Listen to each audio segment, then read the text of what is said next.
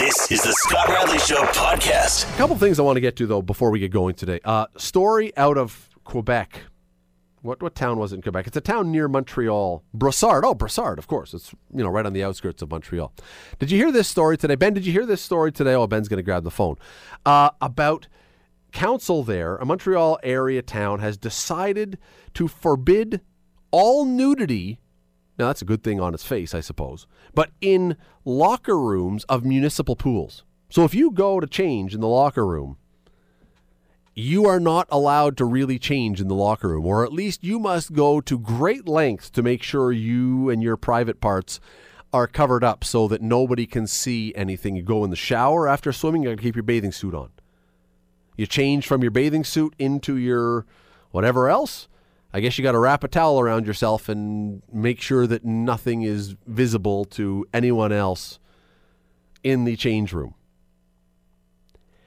And I was reading this today, and my initial reaction was, well, that's ridiculous. I mean, come on, it's a change room, it's a dressing room.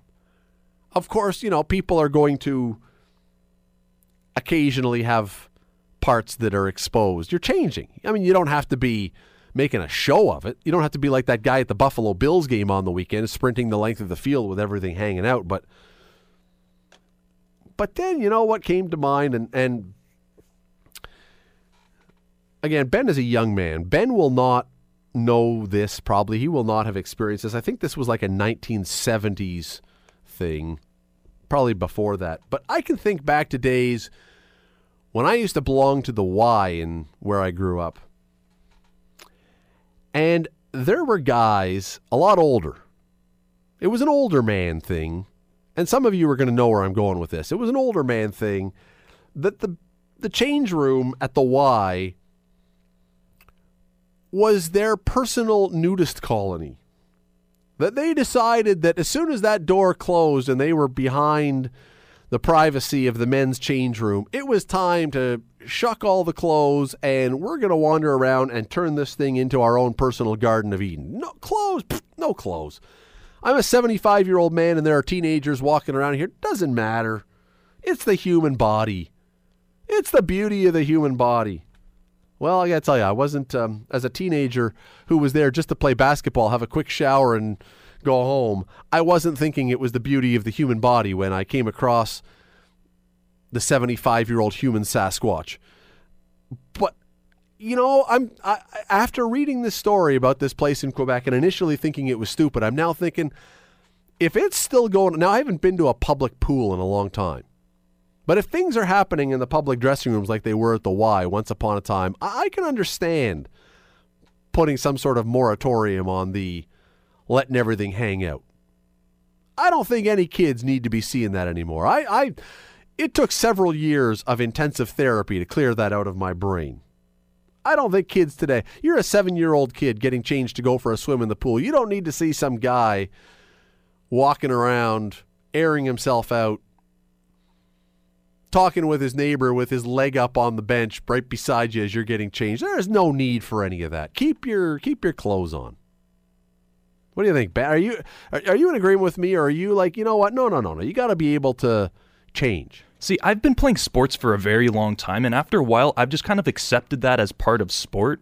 Is hey, you're gonna see a few guys in the change room.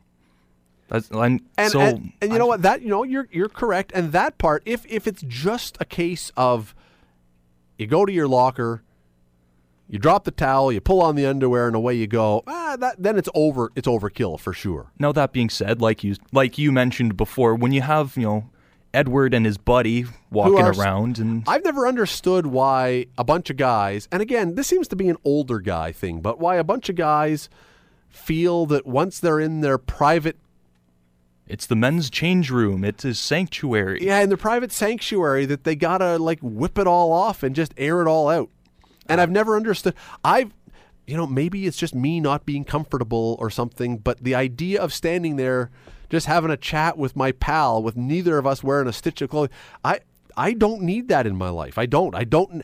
I don't need that kind of visual intimacy with any of my friends. I. I. I'm sure you look great with your clothes off. I don't need to be the judge of that. My question is, what do they do when they're at home? Is this the same situation? Is it just You know, one guy and No, I- another. Are are they calling? Or is that their sanctuary as well? Do you think when they go home they just drop drawer and they're walking around the house starkers with their wife and their kids in the house? I don't know. I mean, they do it No when I'm around in the change room. Why don't they do it at home?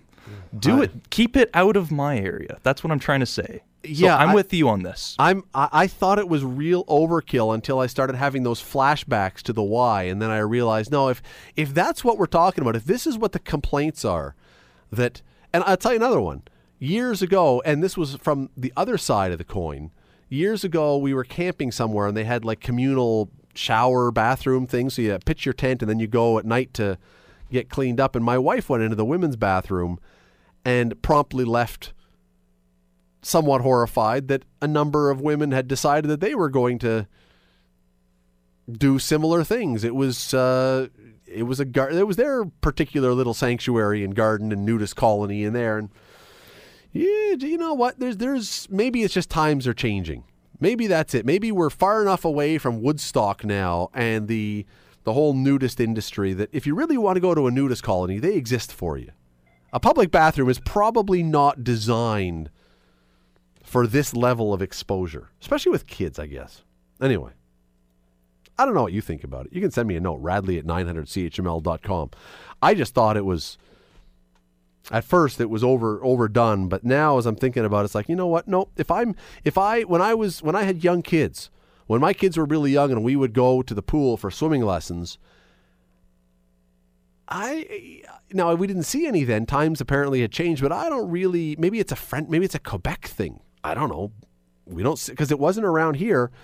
I don't want to walk in to get my kid changed for swimming, and all of a sudden there's two or three older guys sitting there just like reading the newspaper, wearing nothing. You're right. That's for home. If you want to, if you if you feel as though somehow you absorb the news better or you relax better, wearing nothing, that's what your house is for. I, I'm not sure a public space is perfectly designed for that. Oh well. Uh, one other thing, really quickly, before we get rolling tonight. There is a uh, totally, well, yeah, totally unrelated, I think. I mean, you probably are naked for this too. We're, this is not supposed to be a theme tonight, but there is. Um, you've heard of cryogenics, right, Luke or Ben? You know what? Uh, when you die, they're going to freeze you, and then well, I mean, Walt Disney and Ted Williams. You, you die, they put you into some like vat of super chilled stuff, and you get turned into a human popsicle. And then once they figure out what it was, they once they have a, a, a cure for whatever it was that killed you, they're going to do a Han Solo or Austin Powers thing and thaw you out and then bring you back to life. and see Encino Man, and you'll come back and then they'll heal you and you'll live forever, right? You know all about this. the day I come back from cryogenics and I have that one scene from Austin Powers where you just hear evacuation complete, I w- my life is complete at that point. You you can kill me off after I've lived for however many years in cryogenics. But here's the thing now: this Russian company that does cryogenics has, has is turning things around a bit. They say, "Wait a second, if we actually let you die before cryogenicking you, a lot of the cells in your brain, because of lack of oxygen and everything, you're going to be damaging your brain." And bringing you back then is going to be much more difficult. And if you come back, you may not be the same person you were that you want to be. So here's their good idea now. This Russian company KrioRus, it's called, wants to freeze you before you die. They want to cryogenic you while you're still alive. But this is where I don't understand this because if the whole idea is that cryogenics is to freeze you after death so they can find a cure for what killed you and then cure you when they bring you back, well, this is saying the cryogenic is actually going to be the thing that kills you. And so the cure is just to thaw you out. It doesn't make a lot of sense to me. But there are people apparently interested now in exploring this. It's in Switzerland where euthanasia is legal. Uh, people are actually exploring whether they might want to do this. Let me get frozen while I'm alive. That I don't even like going. I don't even like being chilly in my house. Let alone while I'm alive, being dunked into a giant tank of liquid nitrogen or something. Sounds too chilly for me. I don't know way too chilly. Uh, it's a, in the procedure, the body is cooled in an ice bath to gradually reduce its temperature bit by bit. experts then drain the blood and replace it with an antifreeze fluid to stop harmful ice crystals from forming in the body. This sounds delightful while you're alive, doesn't it? Just hook me up to something and fill me with antifreeze while I'm sitting in an ice tub. I'm gonna look like I've got glow sticks flowing through my veins. What a crazy world we live in. But you know what you can do? You could actually sit in this naked. You could pretend it's a municipal bathroom or ba- change room and just sit there, read your newspaper in the cryogenic tank while they're filling you with antifreeze. And years later, when you come back, maybe we have advanced far enough as a society that it's okay again to wander the change rooms of public pools naked and be that guy. So when they're unfreezing you, does Free Willy come to mind? Yeah, well, it would, it would, that would be one of the things. I'm just wondering how that's gonna go. Where they're like, "Well, we got Willie over in you know aisle two, and then one guy makes an old joke, and everyone starts laughing, and no one's mature ever again." The company uh, says they already have 50 human bodies or heads. We don't even have time, but this is another one. There are some people that only get their heads cryogenically frozen. Walt Disney is one of them. I I want to guarantee that. I hope at least. So, what do you do when they bring you back and you're just a head? It's like the it's like a Futurama, the cartoon where it's just heads with arms coming from the sides of canisters. It's like a the, library. It's the singing ghosts in the Disney's haunted mansion. The four heads that are just. We, we, we, we live in a crazy crazy world that people actually think that they would uh, that they would want to do this. Crazy crazy crazy. Oh, and but just for for by the way, they have a lovely picture with this story. They do put some flowers in the water with you so you have a proper burial when before they freeze it. Just so you know, it's not like They're not animals. they're not animals. We're going to put some some flowers in there with you.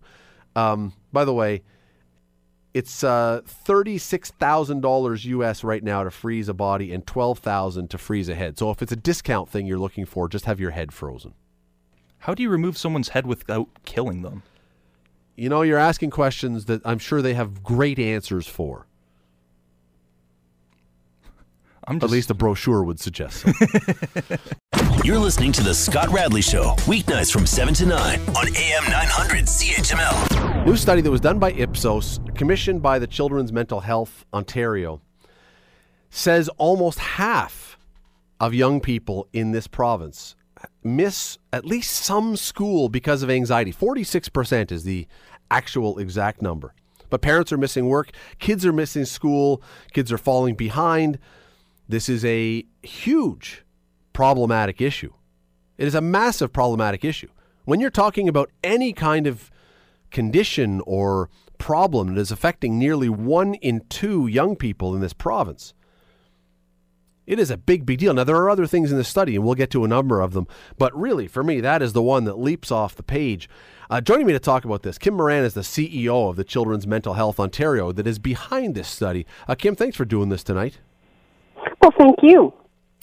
Uh, there's a lot of things as I was reading through this study and some of the stories about it. There's a lot of things that come to mind, but uh, Kim, honestly, the first and the, the the pressing thing that really I can't help but think of as I look at this is, what are we doing to our kids, or what is going on that 50%, almost one in two of them, are dealing with anxiety? Something we're doing, something has gone terribly askew if that's the case. Well, you know, I think that um, that we're still catching up with all the research to exactly know what's going on with that. Um, I think that we can all point to having a different world that we that our kids live in than we grew up in, um, and and we're not sure yet exactly what's causing the rates of anxiety to rise like this. The the researchers right now don't see a change in prevalence. The only thing we can see, and we do have some research on, is a decrease in stigma. So we know that kids now are more open to talking about mental illness. We know that their parents are as well. And so what we see is a huge increase in demand for mental health treatment services. So that is the real crisis that we're seeing now that we have been talking about for a number of years now to say that when kids reach out for services, uh, they're just not there. Kids are often waiting sometimes up to 18 months or two years for help. And I want to get to that because that's obviously a really important part of this, part of the solution. But just to go back for one second, because I'm thinking back to when I was a teenager, when I was growing up, when I was in high school, and maybe someone will tell me today that 50% of the people that I grew up with were dealing with anxiety and these kind of things, but uh, I I never saw any kind of evidence that the numbers were nearly that high. And again, I just I, I'm I'm struggling to try and figure out what got us here. That is it is it an environment i mean what what does the research say? What do the people what are the leading thoughts on why? Is it just that kids are saying now that they have these problems? Because it seems to me it's it's just much more prevalent than it ever was. I think that you're right and i think that it is more prevalent but certainly the research hasn't caught up with that yet. As you know it takes often years for new research to come out about this. So i think that we're going to be struggling with what the reasons are for a while yet and unfortunately, we're going to have to deal with the situation as it is mm. uh, until we can sort of catch up with that research. Um, so, unfortunately, I can't give you those answers at this time.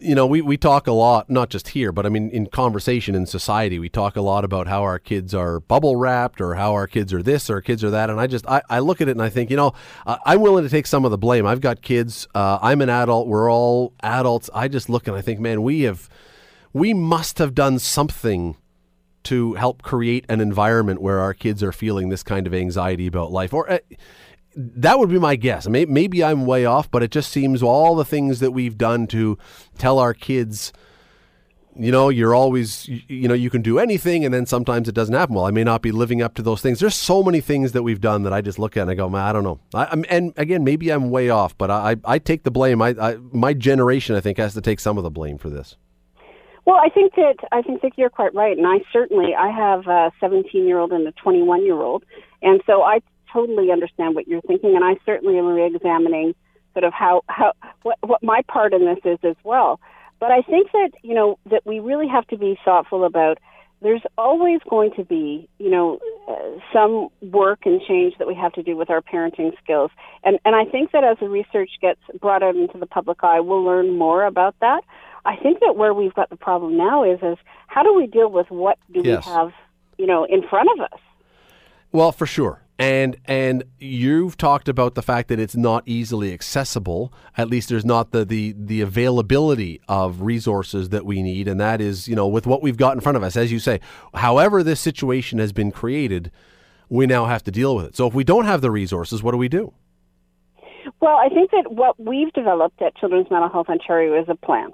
Um, and what we um, what we are suggesting is that what kids need, and when you look at the research, this is is supported by that, is the first thing they need is access to really high quality, evidence based psychotherapy. And some people might not know what that means, but they probably know what cognitive behavioral therapy is, or CBT. And really, that's really helping kids, and it works for adults as well, really sort of change your thinking about anxiety. And it's proven to be extraordinarily successful. The best thing is, is that it's really easy to implement. There's community child and youth mental health centers all over Ontario in every community, and they are set up and ready to do this work. What they lack is funding.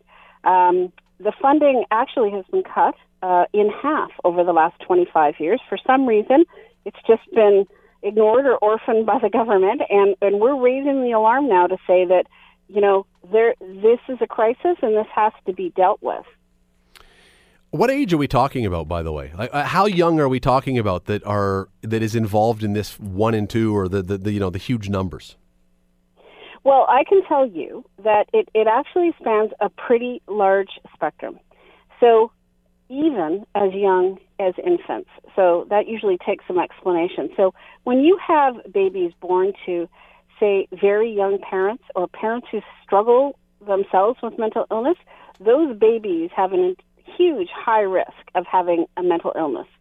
Uh, so I would say it starts there, but we're seeing evidence of anxiety when kids go to, say, junior kindergarten or senior kindergarten. Teachers can identify at that point kids who are struggling and who can't, um, uh, who have different problems than, say, their peers do. Then we start seeing another group of kids starting when they're sort of 10, 11, 12, where you start to see early signs of anxiety. Certainly, my daughter uh, fell in that. Uh, my daughter was 11 when it was clear that there was a really significant issue, and she stopped going to school. Um, she was so ill at that point; it came on very suddenly, and she went from sad to depressed to attempting suicide in two and a half months.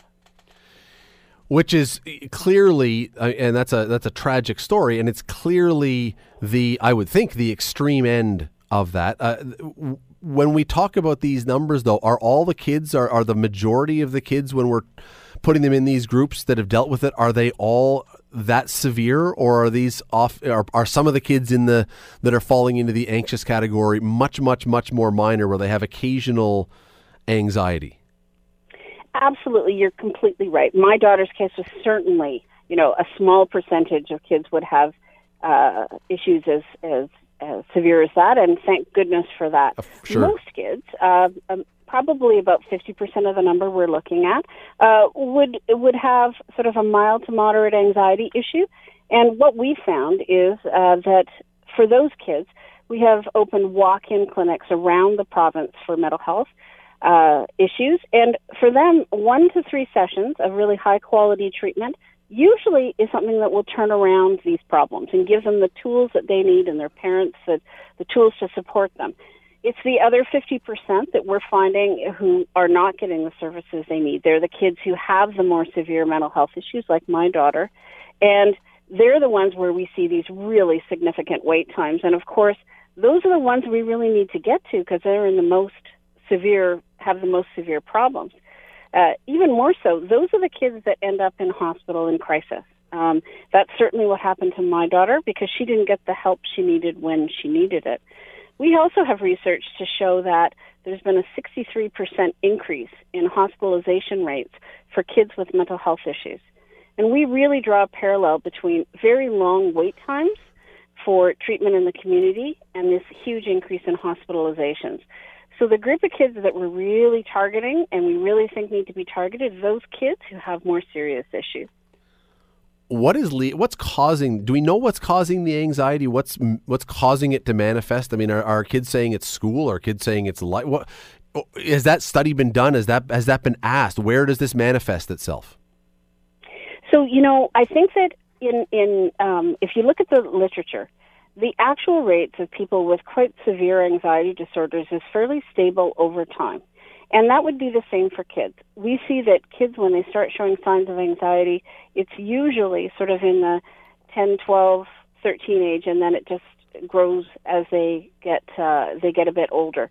But we don't have the research to say why are we seeing so many uh, so many more kids right now showing signs of anxiety. We're just waiting for that research. But is that not a huge. It seems to me that should be one of the things we should be trying to find out quickly because if there is something that we can identify as a cause, then we could presumably be able to remove that or change it. Absolutely. We've been calling on our researchers and scientists to, to really look into that question, and I think that there's quite a few scientists that are actually looking for funding and grants in order to really get into that question. Yeah, because I go back to where, where we started this, and I, I, I just think you know one example on it. Someone was t- when I was talking at uh, this afternoon with someone that we were going to be discussing this. They brought up the idea. They said, you know what? They really think they go we don't allow kids in school now to be failed or to be held back. So suddenly you can't do the work. You're not as good at math, whatever else, but you have to continue on. And then it's more and more stressful and the anxiety that you can't do what your friends are doing. You can't do the work. Now, that may be one very small example, but there, there seem to be areas where logically, anyway, there would be spots where you could say, there are things that we probably could do not for every kid. Certainly, your daughter, I, I say, is a um, an extreme example of this. But for those, it's more moderate. It seems that there are things we could probably do if we were setting our minds to it that would help some. You know, there's a really good program that's being rolled out through Ontario schools that is really about um, uh, mental wellness, about teaching kids about emotions and teaching kids what's an okay emotion and how to manage them themselves. And I think those are the kind of problem uh, programs that are really going to help us as we go down the road. Um, you know, I think that that kind of um, sort of population-based strategy where we're talking to all kids, not just a few kids, is really where we're going to see a big change, probably in further generations. And once we get through this crisis, I'm hoping with programs like that that we're going to see a decline in this this this number. But if we have lost the funding that you are describing, and if we have this increase now of 63 or 67 percent of kids in emergency room visits, what is your reason for then thinking this is suddenly going to wane? Why would we not expect that it will continue to climb? Well, I think that that I'm trying to be positive and hopeful. well, that's a, that's a good thing. Um, yeah, for sure. Yeah. In in this, and you know, you know, we don't really know. I mean, I'm sure that once we get more research in, we'll have a better idea of it. But certainly, you know, when I look at some of the research that's been done about um, about what they call mental health promotion in schools, uh, you know, there's there's there's really good signs that that can be helpful in the future. But I think that the other the thing we have to deal with right now is today, and we have to make sure that the kids who are experiencing these high levels of anxiety can get the mental health treatment they need within 30 days, and we have to make sure that our, our government understands that and really gets at at reducing these wait times to less than 30 days. Just before I let you go, if you do get help, if you are someone who is with anxiety, one of these kids who is suffering with it, regardless of where you are on the scale, can you get rid of it? Or is it something you are going to be once you've had it is it now sort of burned into who you are and you're going to be dealing with this forever? You know what? Most kids recover from it. Most kids get periodic bouts of anxiety you know like adults um, and it's manageable. There's only a small percentage of kids that will actually have to deal with it for the rest of their life so there's a lot of hope there. But you need to get that kind of evidence based high quality treatment you know, when it's a mild issue and not wait until you're in hospital. Kim Moran, CEO of the Children's Mental Health Ontario. Uh, you can read about this online. There's a number of stories that have been written just today in various newspapers and online about this. It is, and I'm sure the study is online as well. People can go and look up the information. It's it's important. It's really interesting. Uh, Kim, thanks for doing this tonight. Really appreciate your time. Well, I appreciate your time too. Thank you it's really interesting that for all the work that they're doing, and I applaud. I mean, obviously, you know, the, these numbers are enormous. And we don't, according to Kim, we don't yet have the science that would explain why this is happening to the point it is. And so, you know, I'm sure that I'm jumping the gun on this one. I'm sure that I'm whatever. But boy, I I look at what we do to our kids sometimes and it seems to me we are, we're setting some, not all. There are kids clearly who, you know, like her daughter, as she described, who it's very, very serious. But for some kids, it just seems like we're doing things that are setting them up to have anxiety. You know, we've talked about this here, and you've talked about it with your friends, I'm sure. The whole idea that you know, every kid gets a trophy. Well, you know, if, if then later on in life, if maybe not everybody is equal, not everybody succeeds at the same level, well, now I'm falling behind. Now, what do I do? My friend is doing better than me. You don't think that can cause some anxiety? You don't think when we tell our kids over and over, you're perfect, everything you do is perfect, and then things aren't perfect, you don't think that can cause anxiety? Like, I'm looking at this and I'm thinking, there are many cases where clearly this would not be falling in. There there are medical psychological situations that are beyond simple causation by actions of adults. But there are others boy that you look at and you say if we're talking about one in two kids are dealing with anxiety and missing school as a result we've got to be having some impact on that. As adults we have to be creating this in our kids. Again you're not allowed in school to fail now. So if you fall way behind in math in grade three, grade four, grade five, by the time you get to grade eight or grade nine, and now you don't have a clue what's going on, and you're miserable and you're struggling, and you're being told you got to get great marks to start getting ready for university, you don't think that that is going to cause some kind of anxiety that we didn't fix a problem? We basically pushed you because we didn't want to hurt your feelings. And now what's happening?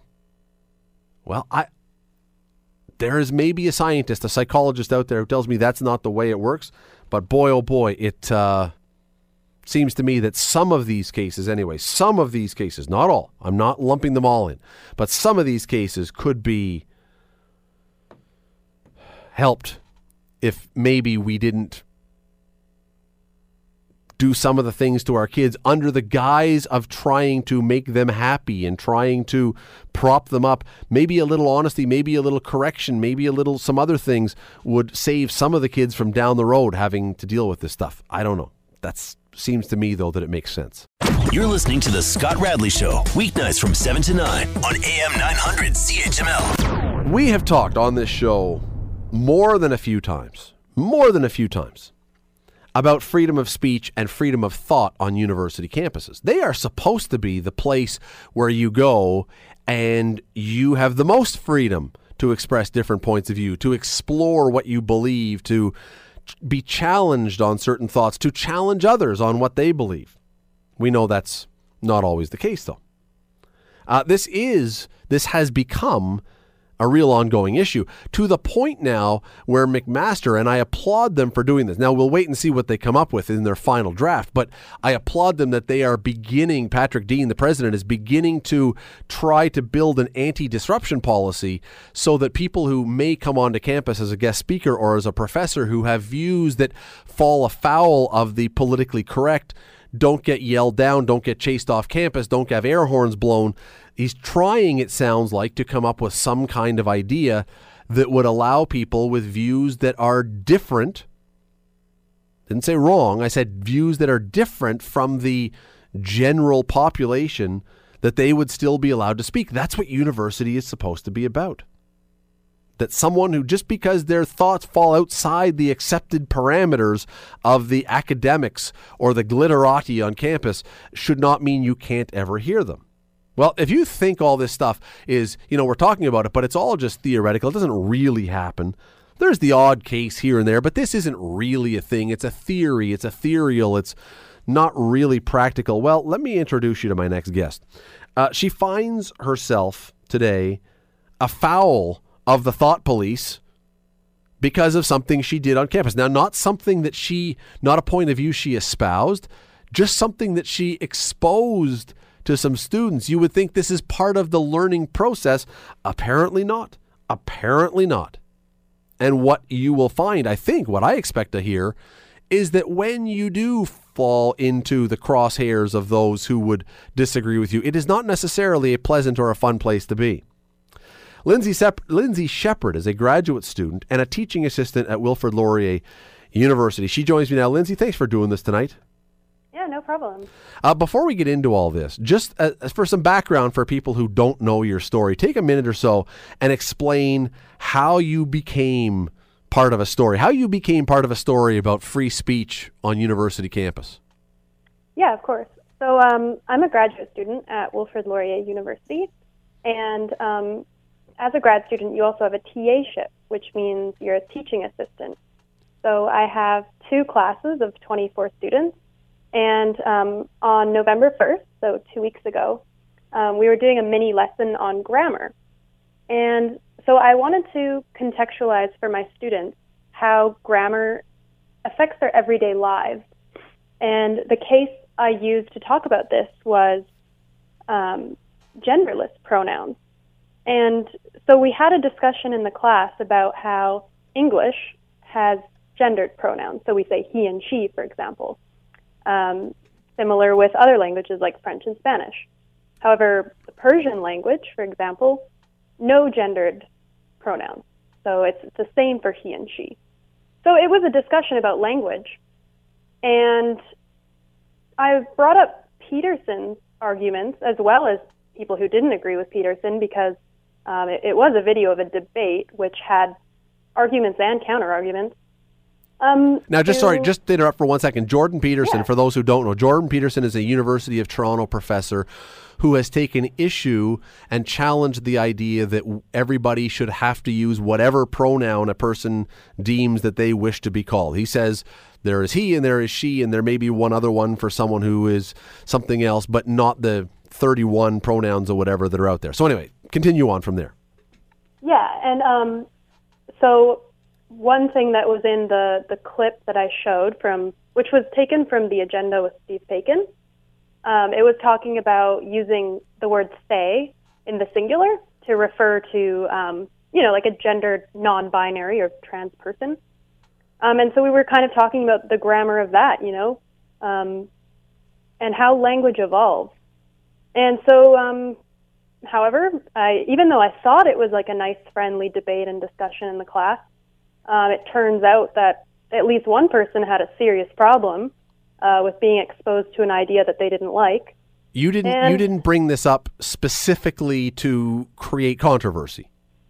No, no, no, no. Um, I mean, uh, it was about grammar. So I, I mean, I talked about the usual grammar things like fragment sentences and um, contractions and stuff. So I just wanted to make it more interesting to them. I wanted to engage them and actually really have a profound look at language because sometimes we don't realize how much language is a part of our lives. So I wanted to make that point. I will say right off the top that my high school grammar teacher, who uh, was not really, uh, she didn't love me, uh, she would be thrilled to know that grammar could lead to a controversy. But nonetheless, that is, uh, but yeah, so you, you, you play this video. It's a five minute video of him talking about pronouns. Uh, hardly, in my mind, the outrageous commentary. You know, it, it wasn't someone on there uh, you know, saying that we should be bringing back the Nazis or whatever else. I mean, it was a pretty, seemingly pretty benign thing. Somebody complains. What happens? Um, yeah, so somebody complains, and you know, keep in mind, I'm not permitted to see the complaint, so I don't know specifically what their problem was, um, and I'm not going to be allowed to see it. I also don't know how many people complained. They won't even tell me that. I don't know if it was one single person. I don't know if it was all of the students, right? Um, so I found myself in a meeting last week and it was with um, the professor of the course, um, the program director of my master's program, and someone who's the the acting manager of the gendered violence and I think sexual assault prevention. Um, and they they basically told me that by virtue of presenting Peterson's argument in a classroom, um, even though you know in the video he is challenged, so it's not like I showed a, a monologue of Jordan Peterson. I mean, these were people who were challenging him too. Um, just just by virtue of that, I I did something very wrong. And But what did they um, say was wrong? What was the thing that you had done wrong? I'm I committed transphobia specifically. I created an unsafe learning environment, a toxic climate, um, and you know this the quote that went viral that that my professor said is it's like I neutrally played a speech by Hitler.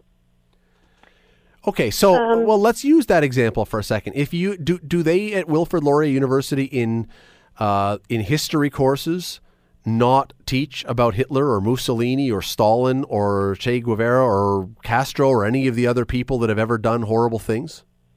I would assume that they do. And and does that mean that when they teach about Hitler, they never would either use any of his words or show any of his speeches or anything like that? I would assume they have to. Yeah, I I'd assume so. So what's the difference here if you have someone where I don't think they would argue that those history professors are vouching for Hitler or trying as I said before to recreate the Nazi party. So what's the difference if you have someone whether you agree or disagree with his point? What's wrong with hearing his point? Yeah, um, that's exactly my question. Um, and you know, the thing is, I I didn't even endorse a viewpoint. Um, but I mean, that's what they said was the problem. They said it would have actually been okay for me to show the Peterson video if I had prefaced it by saying this guy is a problem, he's problematic, and you know, basically, if I had condemned him before showing the video, it would have been okay.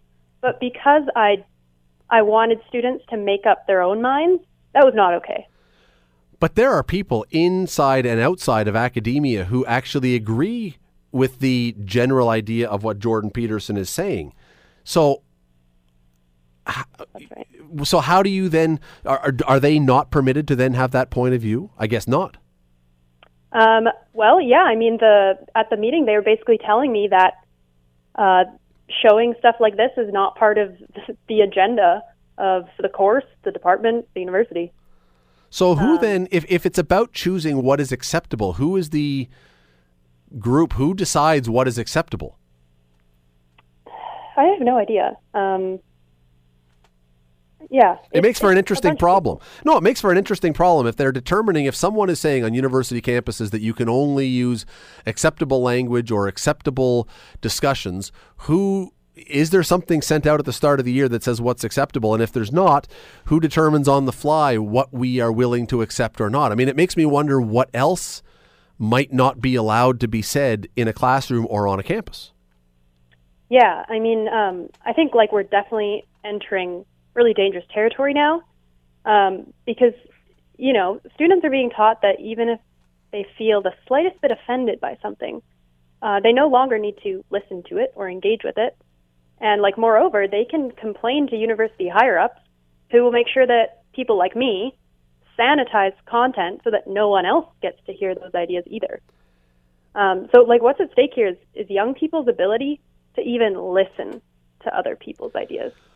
Well, and, and also, I mean, it, it certainly raises issues about. Uh, I I always thought that part of university was being challenged and learning at university, learning the ability to be challenged, so that when you head out into the real world and someone gives you a problem, you can use your critical thinking and your ability to analyze things to come up with a solution to that. And if what we are saying now is anything that you would disagree with that you could deem as offensive, you shouldn't ever hear, that seems to be taking most of the whatever it is you've paid to go to university for out of the curriculum. The the, the problem solving ability and the ability to think through a an issue, if that's gone, why are you going to university?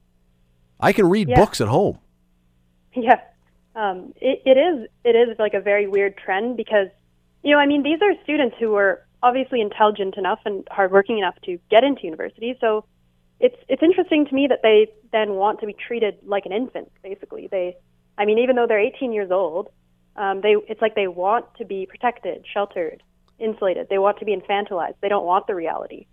So At Lindsay, least I'm I'm talking about the person who complains. Sure, of course, and and you know, for all we know, you said there was 24 people in the class. I think uh, it, it may only be one, and the other 23 are now being lumped in, and they're not that, and and that that may well be the case.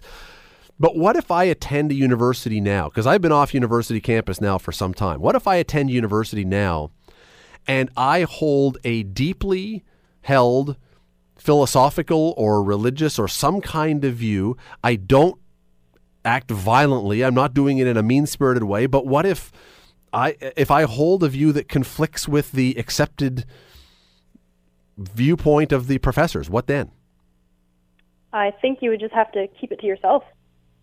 Um, I mean, I, I find myself in that situation sometimes in my graduate classes. I just I just have to hold back and not say anything because um, I'm afraid of, of the grades I'm going to get by my professors, even. Right? All right, so let me use an example here. Let me say that uh, in a in a class for something, I mean, pick whatever it would be, uh, that I am a student who is. Let's find a controversial topic. Um, I'm a student who is deeply pro-life, and I'm not holding up pictures of chopped up babies, and I'm not shooting doctors. I just hold those views, and I'm asked by my professor to write on a topic that is controversial, make an argument, make my case and I will be graded on how well I write it and how well I make my case. Do you think that you could get a fair grade on most university campuses that you know of if you were to go against the accepted politically correct view? You know, I, I think it's getting to the point where it's just a professor by professor basis. So, I mean, you might be lucky to get someone who's reasonable. And, you know, ideally, and even, you know, I mean, every professor, professor should be rational and, and reasonable about students' different views. But I, I, my fear is, and other people's fear is, that we might be in a time now where, yeah, I mean, you will be punished if you don't have um, the correct ideas, what they deem to be the correct ideas.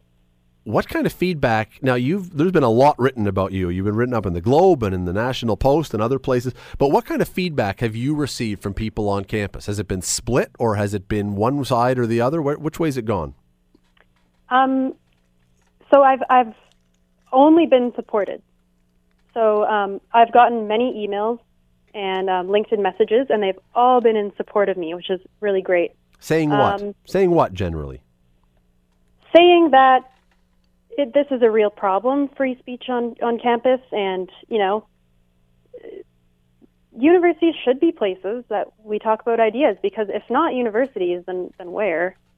Um, and you know, they they're so happy that I'm standing up for it. Uh, keep fighting. We support you. Um, that kind of stuff. And I've received not one single uh, message that has been against what I've done. Because the thing is, actually, I don't think anyone could argue that I did anything wrong because all I did was present an argument. Well, some I people did. Some people thought you did something wrong because that panel sure sounded like they did not go easy on you. Yeah, but um, I mean, they're not even responding to media or anything. So I, at this point, I don't know um, if they can even really defend what they did at this point. What becomes of you and your position at the university out of this, though? Because you you have done media, you're doing it right now. Uh, you are taking a, I think, a very practical, a very reasonable view on this. Uh, what happens to you? Do you do you expect that the folks at the university, the folks who are on this committee, are thrilled that you're doing this and bringing this to light? Um, no, I, I I think they're probably embarrassed.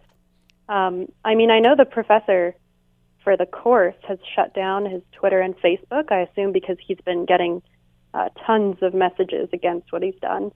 Um, I mean, I've been CC'd in emails to him um, saying like "shame on you" and stuff. Who are these, by the way? Who are these coming from? Are they mostly students, or are they mostly people who are just off in the public, or can you tell? Um, from what I can tell, it's it's the general public. Um, it's actually not a lot of students. Some, um, but you know, it, it should be more. Really, I, I don't know. Maybe they don't read the news anymore. Well, let's hope. Let's. That's a second problem if we get to there. Let's hope that's not. But I can't imagine that. So, I mean, you you strike me as someone who is brave enough to stand up and actually, as I say, go public with this and be a face for this.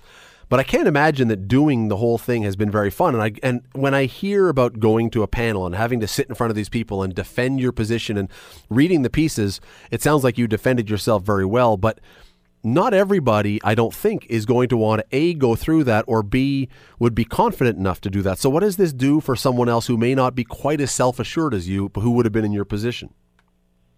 Um, well, I hope that you know more people who who feel stifled will speak to it, and because I think, you know, I mean, there's been a lot of comments on on my story um, in various news outlets saying I don't believe this.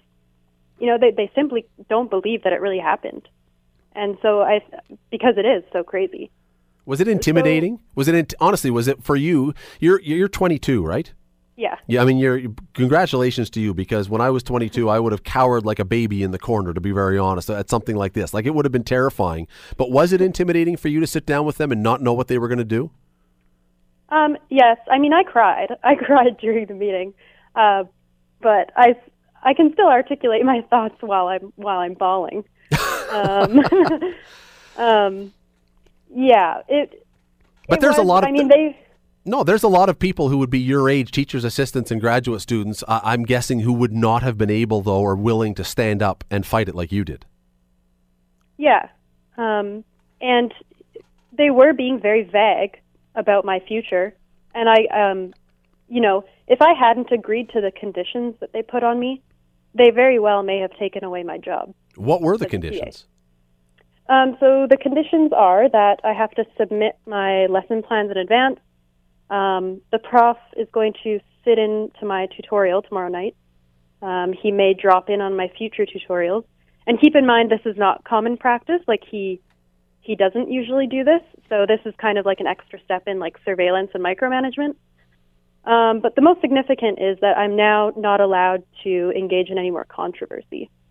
So I, I have to monitor myself. Uh, I, I basically have to be afraid that anything I say, the student could complain about and, and escalate this situation.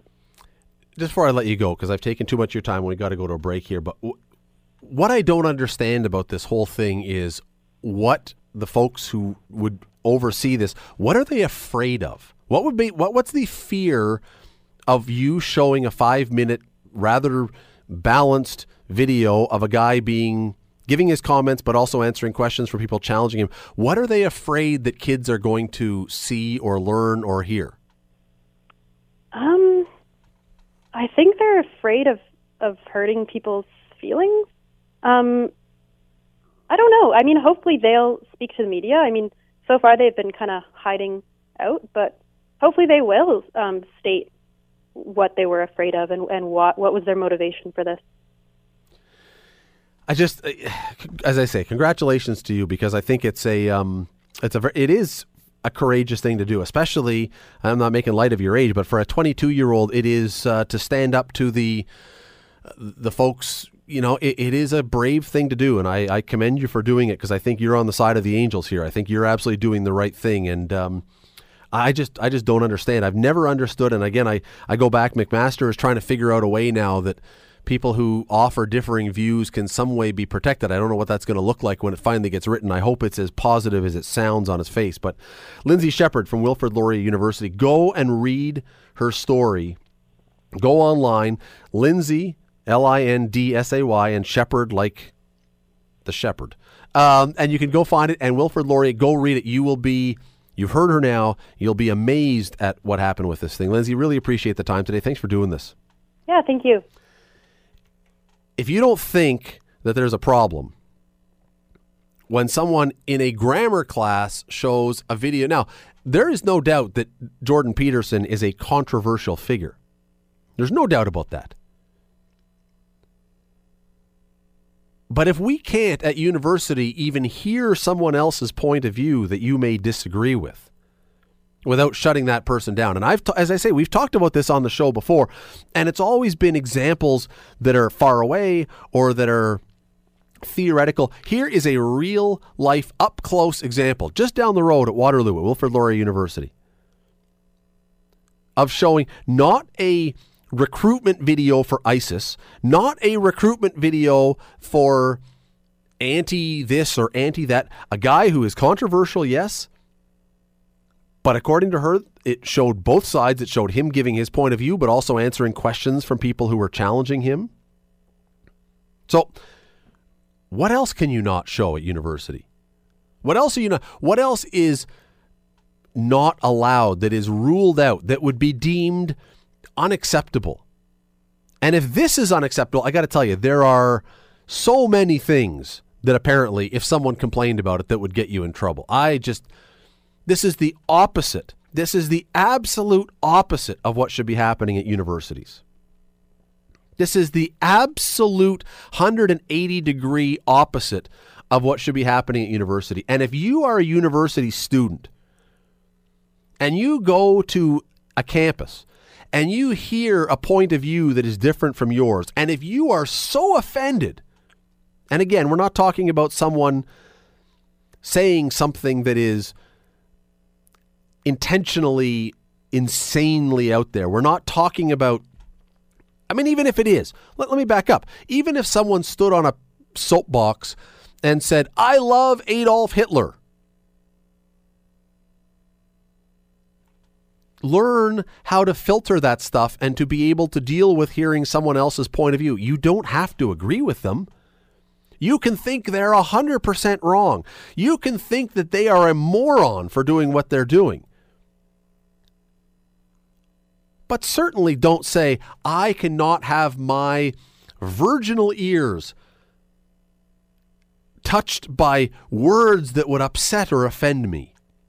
That is too much for me. I simply can't deal with such hardship. No. You should be getting challenged. You should be getting offended. You should be getting upset. And there's nothing wrong with that. There is no law in our society, nor should there ever be, that says you are entitled to go through life without ever being offended. There is nothing, there is no promise of that in any law, any constitution, any charter of rights.